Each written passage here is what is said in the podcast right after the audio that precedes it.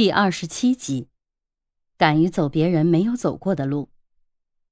稻盛和夫说过：“铺装平整的大道是大家都想走的，都正在走的路。在那样的大道上跟上别人的路，亦步亦趋，没有趣味。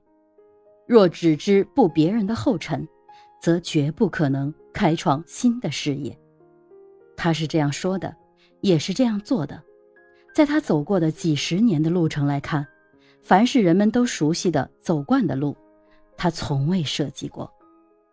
事实就是这样，创新就在我们身边，成功仅离我们一步之遥。关键在于我们能否留心观察、留心发现，并用我们的信心、勇气和恒心，及时、迅速地付之于行动。我们要先有超人之想，后有惊人之举。能做到不落俗套，敢于走他人没有走过的路，就可以不同凡响。在泰国有个养鳄大王叫杨海泉，他出生于一个贫苦的华侨家庭。父亲杨水清早年前往泰国谋生，为佣人；母亲则挑担做小贩，育九子三女，杨海泉排行第四。由于家庭困难。只断断续续的上过一年的小学，从十岁起就做童工，先后做过照相馆佣工、客栈店小二、金铺伙计，还做过小生意。十五岁那年，杨海泉在别人的帮助下开了一家小小的杂货店，主要收购当地的土特产，转卖给商人。但是没多久，杂货店就关门了，这是他生意上的第一次失利。他总结出一条经营之道，那就是在激烈的竞争中必须独辟蹊径，大胆开创冷门生意，这样才能独占鳌头，立于不败之地。可是冷门在哪里呢？一天，杨海泉遇到一个以杀鳄鱼为生的旧相识，两人在一起谈鳄鱼，谈出了兴趣。那个人介绍道：“鳄鱼的全身都是宝，捕杀鳄鱼的人发了大财。”但是现在鳄鱼已经越来越难捕了，就连小鳄鱼也在捕杀之列。杨海泉灵机一动，立即想到：如果这样滥猎滥捕，即使是一座金山也会被挖空，更何况是动物呢？如果把鳄鱼的幼崽饲养起来，就像养羊养猪那样，长大了再杀，不就可以无穷无尽了吗？然而，蓄养鳄鱼自古未闻，家人和亲友对此都不屑一顾，对他冷嘲热讽。可是杨海泉毫不动摇，说干就干。他一面扮作猎鳄者，到鳄鱼产区去廉价收购幼鳄，一面很快就在自家的地里修筑了一个养鳄的池子。小鳄鱼不值钱，杨海泉是个十分勤劳的人，得到了那些猎鳄人的好感。很多人就白白的把小鳄鱼送给他。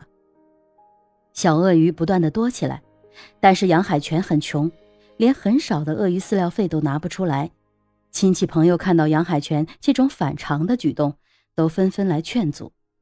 他的母亲更是反对，以养虎伤人、养鳄饥饿责怪他，说他异想天开，想钱想疯了。这也不足为奇，古今中外。哪个听说过饲养鳄鱼的故事呢？但是杨海泉就是有一股九头牛都拉不回的倔劲儿，一点也没有动摇。他认为别人嫌弃的、不愿意干的，才有可能取得成功；别人没有走过的路，看起来才会更加的宽广。人工饲养鳄鱼是一件史无前例的事情，没有规矩可循，没有老师可拜。事实证明，敢为先的人就必须有胆量接受各种磨难。喂养鳄鱼比喂养一个出生的婴儿还要困难。刚刚开始的时候，由于缺乏饲养经验，有些小鳄鱼因此丧命。成年鳄鱼给人的感觉是十分凶悍的，但是小鳄鱼的生命却很脆弱，对气候的反应很敏感。对小小的恐惧也会发生痉挛而生病，严重的还会残废或是丧命。可是这一切并没有吓住杨海泉，他经过日夜的认真观察，这个问题终于得以解决，成功的闯过第一关。一波未平，一波又起，更大的问题在等着杨海泉。主要有两个方面：一是小鳄鱼喜欢吃鱼类或者是水中的小动物，有时还要吃肉，杨海泉很难拿出这么多钱去买饲料；二是随着鳄鱼的不断长大，原来的鳄鱼池已经不能容纳了，杨海泉缺乏必要的资金扩建，沉重的经济负担使杨海泉喘不过气来，眼看就要坚持不下去了。杨海泉只好含泪操刀宰杀部分基本达到出售规格的鳄鱼，卖掉去换取资金。就这样，一面饲养，一面宰杀，经过三年的时间，才基本解决了经济危机的问题。慢慢的，经济有了一定的盈余。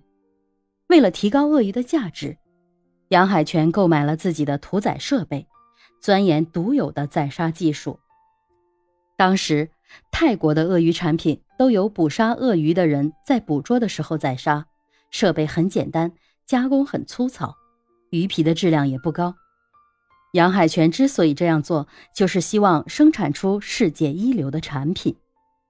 杨海泉的这个举动是十拿九稳的，所以他很快生产出了高质量的鳄鱼产品，海泉鳄鱼皮很快就得到了消费者的青睐。售价比一般的鳄鱼皮高了很多。